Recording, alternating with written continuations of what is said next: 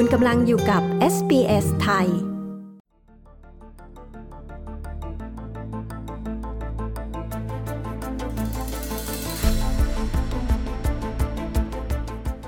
ช่วงสัมภาษณ์วันนี้เราจะคุยกับคุณสัสพินเปรมสายที่ปรึกษาด้านสินเชื่อซื้อบ้าน หรือ mortgage broker ในเมลเบิร์น เราจะคุยกันว่าการปรับขึ้นอัตราดอกเบี้ยมาตรฐานของแบงก์ชาติ ที่ขึ้นมา 6 ครั้งติดต่อกันตั้งแต่เดือนพฤษภาคม จนถึงล่าสุด 4 ตุลาคมนั้นทำให้ผู้มีเงินกู้ซื้อบ้านบางคนนั้นต้องจ่ายเพิ่ม หลายร้อยหรือนับพันดอลลาร์นะคะ นอกจากนี้การปรับอัตราดอกเบี้ยมาตรฐานที่เพิ่มขึ้นนั้น ก็ยังส่งผลกระทบต่อเรื่องความสามารถในการกู้ยืม ของผู้ที่กำลังต้องการกู้เงินซื้อบ้าน ผู้ที่ได้รับอนุมัติเบื้องต้นสำหรับเงินกู้ซื้อบ้านแล้วหรือ pre-approve รวมทั้งผู้ที่มีเงินกู้ซื้อบ้านอยู่แล้ว แต่อยากจะ refinance ด้วย ผลกระทบนั้นเป็นอย่างไรมากน้อยแค่ไหน จะทำให้ความสามารถในการกู้ยืมเงินของเราเท่าเดิมหรือสูงขึ้นได้หรือไม่ ผู้ที่กู้เงินซื้อบ้านแต่มีปัญหาในการชำระค่าผ่อนบ้านแต่ละเดือนจะทำอย่างไร คุณสาสิพิมพ์เปรมสายหรือคุณสาซ่ามีคำแนะนำดิฉันปริสุทธ์สดใสเอสเสไทย รายงานค่ะ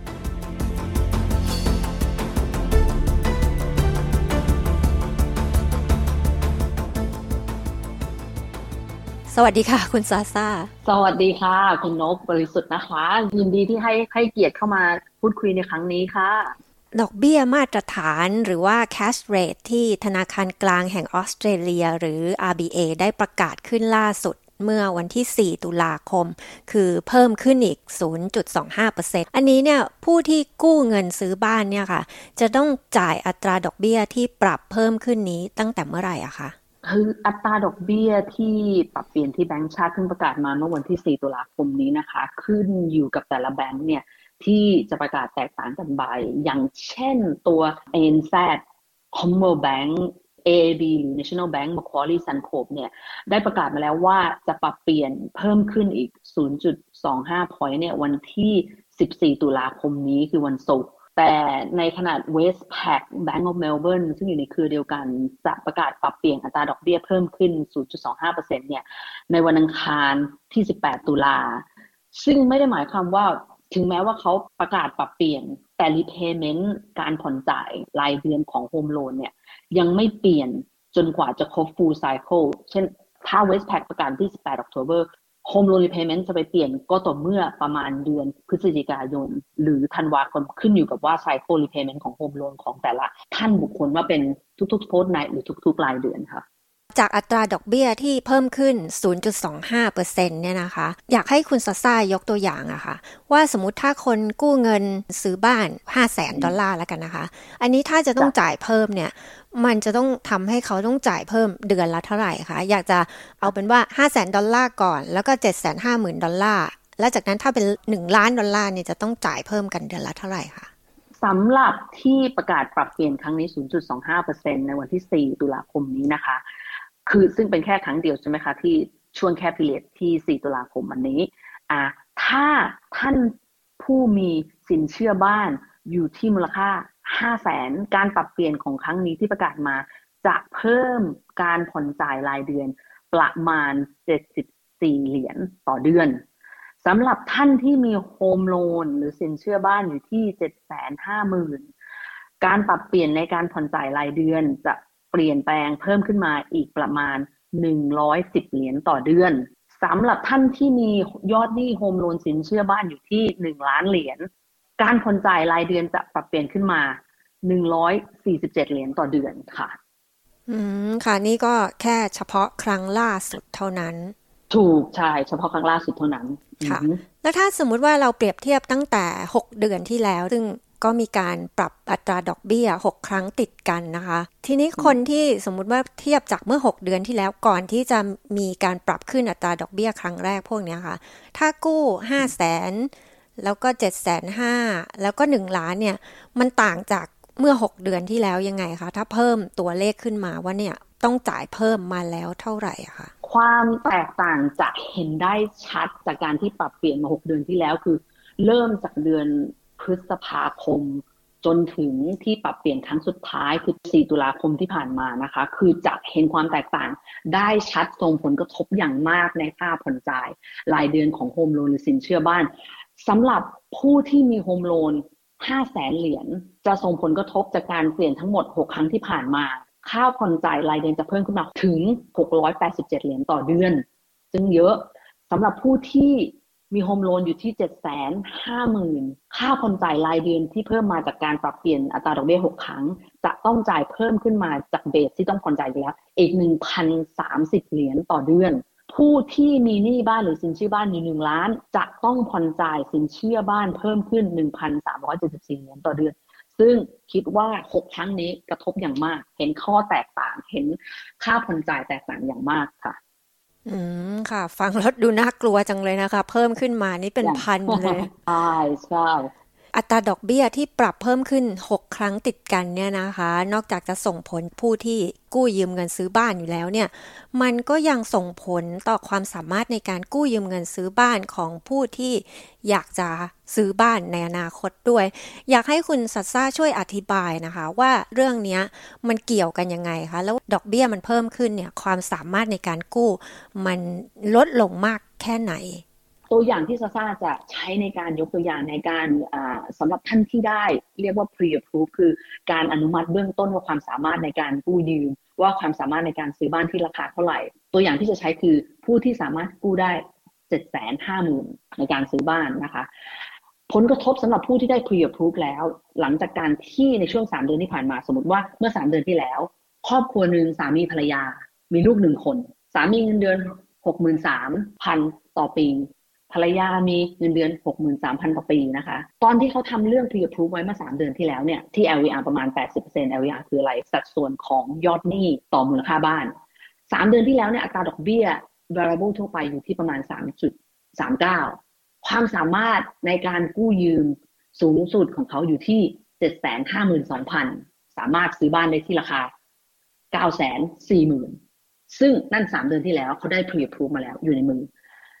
หลังจากสามเดือนผ่านมาอัตราดอกเบี้ยมันเพิ่มขึ้น ณ ปัจจุบันอัตราดอกเบี้ยลอยตัวอัตรา variable อยู่ที่ 4.54 ซึ่งจริงๆ ณ ปัจจุบันเนี่ยประมาณ 4.29 อะไรเงี้ยแต่ซาซาได้คำนวณไว้ให้ถั่วเพราะวันศุกร์เนี้ยเปลี่ยนแน่เป็น 4.54 ความสามารถในการกู้ยืมของครอบครัวนี้ สามีภรรยาลูกหนึ่งคน แต่ละคนมีเงินเดือน 63,000 ความสามารถในการกู้จะลดลงมาจาก เจ็ดแสนห้าหมื่นสองพันมาเหลืออยู่ที่หกแสนเจ็ดหมื่นสองพันซึ่งมันลดลงมาถึงแปดหมื่นเหรียญ ความสามารถในการซื้อบ้านก็จะลดลงมาจะเก้าแสนสี่เหลือแค่ซื้อบ้านลดลงมาได้แค่แปดแสนสี่ซึ่งความแตกต่างมันเยอะในช่วงระยะเวลาสามเดือนจากที่ท่านผู้กู้ยืมสมัครเพียร์พูในช่วงสามเดือนที่ผ่านมาถึงหนึ่งแสนเหรียญราคาบ้านที่จะซื้อ ความสามารถในการกู้เงินเนี่ยมันลดลง แล้วถ้าเขามี pre approve ไว้แล้วเนี่ย เขาจะทำยังไงอะคะท่านที่ได้ pre approve ไว้แล้วนะคะ จะต้องมีความระมัดระวัง เพราะข้อมูลที่ท่านเคยได้เมื่อสามเดือนที่แล้วว่าซื้อบ้านได้เท่าไหร่กู้ได้เท่าไหร่เนี่ย มันไม่ถูกต้องแล้วไงเพราะว่าความเปลี่ยนแปลงของอัตราดอกเบี้ยเนี่ยเพิ่มขึ้นทำให้ความสามารถในการกู้ยืมลดลง ราคาบ้านที่ซื้อได้ลดลง อัตราดอกเบี้ยสูงขึ้น การผ่อนจ่ายสูงขึ้น และสิ่งที่สำคัญคืออาจจะต้องดำเนินการสมัคร pre approve ใหม่ เพราะสิ่งที่ผ่านมามันไม่ up to date แล้ว สิ่งที่ท่านสามารถจะเตรียมความพร้อมได้ make sure ท่านผู้กู้ยืมสินเชื่อบ้าน พยายามพูดคุย หรืออัปเดตตลอดเวลากับโบรกเกอร์หรือ banker ที่ช่วยเหลือในการทำ approve ของท่านไว้นะคะ อืมคนที่รีไฟแนนซ์ใหม่เนี่ยล่ะคะ คุณซาซาบอกว่าก็จะได้รับผลกระทบด้วย อันนี้มันเป็นเพราะอะไรอะคะ แล้วจะกระทบยังไงคะ ผลกระทบสำหรับท่านที่มี home loan อยู่แล้ว และต้องการรีไฟแนนซ์เนี่ยอาจจะเป็นกลุ่มของแต่ละคนที่มี home loan ที่แตกต่างกันไป ตัวอย่างแรกผลกระทบหนึ่งถ้ามูลค่าบ้านของท่านเนี่ยลดลง โดยเฉพาะท่านที่เพิ่งซื้อบ้านในช่วงปีสองปีที่ผ่านมาซึ่งในอยู่ในช่วงโควิดใช่ไหมคะราคาบ้านอสังหาริมทรัพย์เนี่ยมันสูงขึ้นเพราะอัตราดอกเบี้ย รัฐบาลได้ช่วยลดอัตราดอกเบี้ยลงมูลค่าบ้านอสังหาริมทรัพย์เนี่ยในช่วงปีสองปีที่ผ่านมาเนี่ยมันสูงขึ้นมาก แต่พอมาถึงณตอนนี้ราคาอสังหาริมทรัพย์เนี่ยมันตกมา 15-20%ทำให้ท่านเนี่ยไม่สามารถรีไฟแนนซ์ได้ เพราะยอดหนี้ต่อมูลค่าบ้านเนี่ยมันมากกว่า 80%ทำให้ถ้าท่านรีไฟแนนซ์ท่านจะต้องมี LMI หรือ Loan Mortgage Insurance เป็นค่าใช้จ่ายเพิ่มขึ้นมาทำให้ไม่คุ้มค่าในการรีไฟแนนซ์อันนี้สำหรับกรณีที่1นนะคะผลกระทบที่ 2 อาจจะเกิดขึ้นสำหรับท่านที่เมื่อปี 2 ปีที่แล้วเนี่ยยอดกู้ยืมสูงสุดเนี่ย ท่านแบบกู้ยืมที่แม็กซิมัมความสามารถจากรายได้ของท่านได้เลยแม็กซ์พิดานของความสามารถในการกู้ยืม เพราะว่าท่านต้องการซื้อบ้านราคาที่ท่านต้องการ ท่านต้องการซื้อบ้านที่ดินหรืออะไรเงี้ย แต่เวลาที่ผ่านมาเนี่ยบอกได้เลยว่าทุกคนเนี่ยตอนนี้ค่าครองชีพเพิ่มขึ้นแต่รายได้ไม่มีใครเพิ่มขึ้น อัตราดอกเบี้ยเพิ่มขึ้น ท่านอย่าลืมว่าท่านกู้ที่แม็กซิมัมไปแล้ว ที่เงินเดือนเท่านั้น เงินเดือนไม่เพิ่ม อัตราดอกเบี้ยเพิ่ม ถ้าท่านจะรีไฟแนนซ์ความสามารถในการกู้ยืมของท่านจะลดลงเพราะเงินเดือนท่านเท่าเดิมแต่อัตราดอกเบี้ย เพิ่มมากขึ้น ผลกระทบที่สามที่ค่อนข้างที่จะต้อง concern มากเลยสำหรับคนที่มี fixed term อยู่แล้ว ทุกคนคงอาจจะได้ยินตอนช่วงที่ล็อกดาวน์ประมาณสองสามปีที่แล้วเพราะโควิดใช่ไหมคะรัฐบาลได้ประกาศช่วยลดอัตราดอกเบี้ยเนี่ยต่ำสุดเนี่ยถึง 1.99%ใช่ไหมคะ ถูกมาก ถูกในประวัติศาสตร์เป็น20 ปีของ home loan เลย ตอนนี้เนี่ยหลาย ๆ คนเริ่มจะเข้ามาอยู่ในจุดที่ fixed term ของท่านเนี่ยเริ่มจบลงแล้วใช่ไหมคะ ในระหว่างช่วงที่ fixed term 1ปี หรือ fixed term 2ปีเนี่ย1.99ต้องเปลี่ยนมาเป็น4.5การผ่อนจ่ายเนี่ยมันเพิ่มมากกว่าเท่าตัว ซึ่งถ้าท่านคนไหนได้มีการเตรียมความพร้อมไว้แล้ว หรือจ่าย home loan เพิ่มเงินต้นเอ็กซ์ต้ามันก็ไม่มีปัญหาอะไร แต่สำหรับท่านที่ไม่ได้เตรียมความพร้อม จากการที่ต้องจ่ายผ่อนที่อัตราดอกเบี้ย 1.99 แล้วจ้ำออกมาอยู่ที่ประมาณ 4.5 เนี่ยค่อนข้างเยอะ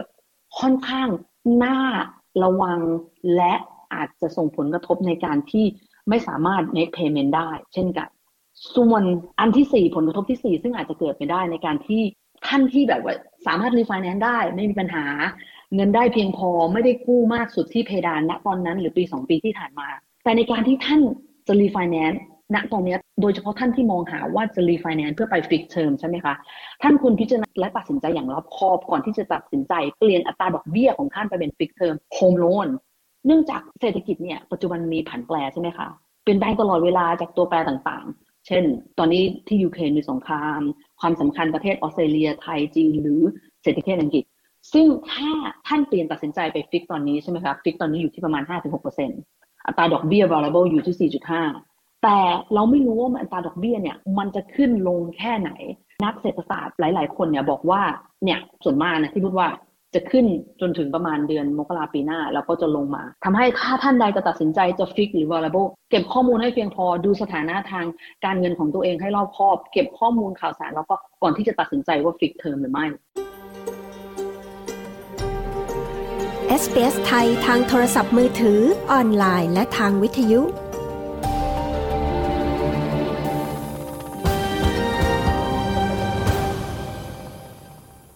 คุณซาซาคะแล้วความสามารถในการกู้เงินของแต่ละคน มันมีทางที่จะทำให้มันเพิ่มขึ้นหรือเท่าเดิมไหมคะความสามารถในการกู้ยืมสูงสุดหรือ maximum borrowing capacity เนี่ยขึ้นอยู่กับรายได้ ขึ้นอยู่กับยอดหนี้สินปัจจุบัน แล้วก็เงินในการวางมัดจำใช่ไหมคะถ้าท่านจะต้องการให้ราคาบ้านที่ซื้อเท่าเดิม หรือความกู้ยืมเท่าเดิมเนี่ยคือตาดอกเบี้ยมันขึ้นไปแล้ว สิ่งที่ท่านจะทำได้ก็คือต้องเพิ่มรายได้ อันนี้ลักษณะของพูดเรื่องในรายได้ก่อน เพิ่มชั่วโมงการทำงานทำงานที่สองหรือปรับเปลี่ยนตำแหน่ง อันนี้ก็คือทำให้ท่านอาจจะต้องเพิ่มออปชันนี้เข้ามา อันถัดมาคือลดยอดหนี้หรือบริหารยอดหนี้ เช่นเครดิตการ์ด personal loan car loan payday lender อะไรเงี้ย พยายามปิดจ่ายหรือลดให้น้อยลง ก็จะทำให้ถ้ายอดหนี้ท่านลดลงใช่ไหมคะ หรือปิดจ่ายไปเนี่ย ความสามารถในการกู้ยืมมันก็จะเมนเทนเท่าเดิมหรือเพิ่มมากขึ้นด้วยซ้ำจำนวนเงินเก็บในการวางมัดจำ ถ้าท่านตั้งเป้าหมายในการเงินในการวัดจำบ้านเนี่ย อยู่ที่ 20%ของมูลค่าบ้าน ท่านก็จะประหยัด loan mortgage insurance ไม่มีค่าใช้จ่าย งบในการซื้อบ้านก็จะอยู่ในระดับเลเวลเท่าเดิมหรือเพิ่มขึ้นมากมากนิดหน่อยอันนี้ key หลักรายได้ ยอดหนี้สินเงินมัดจำค่ะ สำหรับคนที่มีเงินกู้ซื้อบ้านอยู่ในตอนนี้เนี่ยนะคะ แต่จากอัตราดอกเบี้ยที่เพิ่มขึ้นก็จะทำให้ต้องจ่ายเงินผ่อนบ้านในแต่ละเดือนเนี่ยเพิ่มขึ้นมากทีเดียว ทีนี้ถ้าสมมุติว่ามีปัญหาในการจ่าย อาจจะจ่ายล่าช้า ทางสถาบันการเงินนี่เขามีแนวทางผ่อนปรน หรือว่าคนกลุ่มนี้นี่ควรจะทำยังไงคะ ถ้าท่านที่มีโฮมโลนนะปัจจุบันนะคะได้พยายามสุดแล้วในการบริหารการผ่อนจ่ายให้ตรงในเวลา หรือพยายาม manage ให้ได้มากที่สุดแล้วแล้วสุดความสามารถ องค์กรทางการเงินหรือธนาคารเนี่ยที่ปล่อยสินเชื่อบ้านให้ท่านเนี่ยเขามีบริการ financial hardship อยู่แล้ว ซึ่งท่านจะต้องติดต่อเขาเพื่อสื่อสารกับเขาให้เคลียร์ว่าท่านต้องการความช่วยเหลือความสามารถในการผ่อนจ่ายท่านได้เท่าไหร่นะคะเช่น แล้วแต่ว่า option เนี่ยหลังจากที่เขา consult กับผู้ที่เป็นกู้ยืมสินเชื่อบ้านเขาเนี่ยเขาอาจจะบอกเขาบอกว่าอะในช่วงเนี้ยสามถึงหกเดือน คุณมีความสามารถผ่อนจ่ายได้เท่าไหร่ ลดลงเท่าไหร่ แล้วเขาก็จะตกลงเป็น agreement ว่าทาชิดว่าอาจจะบอกว่าปกติต้องผ่อนเดือนละสองพันกลายเป็นว่าเดือนเดือนละพันห้าอันนี้คือลูกค้าก็รู้ความสามารถในการผ่อนจ่ายด้วย แต่หลังจากหมดสามเดือนหรือหกเดือนที่ agreement แล้วการผ่อนจ่ายก็ต้องกลับไปเหมือนปกติ ซึ่งอันนี้เรียกว่า hardship เชลแต่ซาซ่าจะขอย้ำ ถ้าบริหารการผ่อนจ่ายบ้านเนี่ยจนถึงสุดแล้วมีความสามารถยังเงียบไปนะคะ การสื่อสารกับธนาคารหรือองค์กรทางการเงิน ให้เขาช่วยเหลือมีความสำคัญ ถ้าท่านเงียบไปหรือว่าสิ้นหวังท่านทำอะไรไม่ได้แล้ว แล้วไม่ตอบเขา มันจะเป็นส่งผลให้กับประวัติการเงินของท่าน credit score credit default สื่อสารให้เคลียร์ติดต่อองค์กรทางการเงิน มันไม่ใช่เป็นจุดจบทุกอย่างซะทีเดียวทุกอย่างมีทางมีการแก้ไข เพียงแต่สื่อสารกับเขาให้เคลียร์เท่านั้นนะคะ ค่ะ แล้วมาถึงคำถามสุดท้ายนะคะ คุณซาซามีสิ่งที่อยากจะฝากสำหรับคนที่มีเงินกู้ซื้อบ้านในขณะนี้ แล้วก็รวมถึงคนที่กำลังอยากจะกู้เงินซื้อบ้านในอนาคตอันใกล้นี้ไหมคะอะสำหรับท่านที่มีหนี้ home loan หรือหนี้สินเชื่อบ้านปัจจุบันใช่ไหมคะทุกคนเนี่ยพยายามมองหาสิ่ง option ที่ดีที่สุด ถ้าท่านอยากรีไฟแนนซ์พยายามสามารถมองหาธนาคารหลาย ๆ ธนาคารที่มันมี initial rate คือ ธนาคารปัจจุบันเนี่ยปกติเขาจะแบบว่ายากในการที่จะลดอัตราดอกเบี้ยให้เขาก็พยายามนะคะ แต่ในการบางทีหลาย ๆ ธนาคารเนี่ยต้องการดึงลูกค้าเขามี initial rate คืออัตราดอกเบี้ยสำหรับลูกค้าใหม่ ท่านอาจจะได้ผลประโยชน์ในการอัตราดอกเบี้ยที่ลดลงมาจากปัจจุบันก็ได้ ซึ่งอาจจะมีสิทธิพิเศษอื่น ๆ ได้เช่นกัน ผู้ที่มีโฮมโลนปัจจุบันควรวางแผนว่าการเงินท่านเป็นยังไงรายรับรายจ่าย ขาเข้าขาออกรายวันเป็นยังไง พยายามรักษารายรายรับรายจ่ายให้สมดุล หรือถ้าจะเปลี่ยนบริหารการผ่อนจ่ายจากการที่ผ่อนจ่ายเคยเป็นรายเดือน เปลี่ยนมาเป็น fortnight หรือ cycle short cycle อาจจะบริหารได้ง่ายกว่าอะสำหรับผู้ที่กำลังจะกู้เงินซื้อบ้าน สิ่งสำคัญ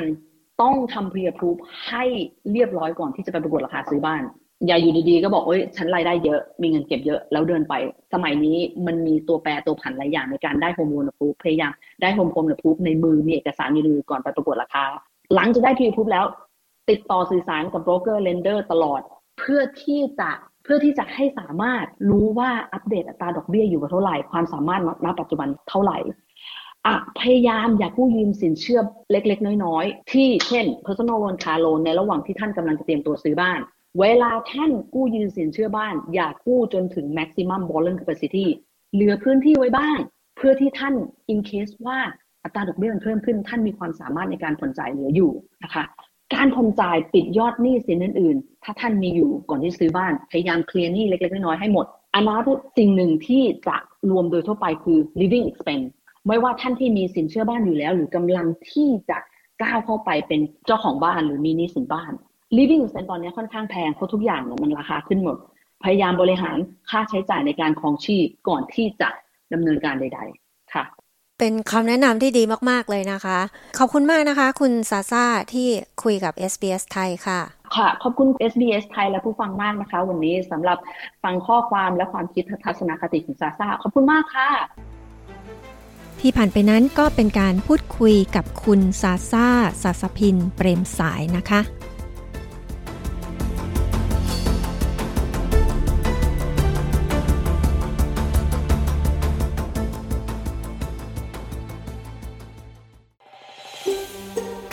ฟังเรื่องราวน่าสนใจแบบนี้อีกใช่ไหม ฟังได้ทาง Apple Podcast Google Podcast Spotify หรือที่อื่น ๆ ที่คุณฟัง podcast ของคุณ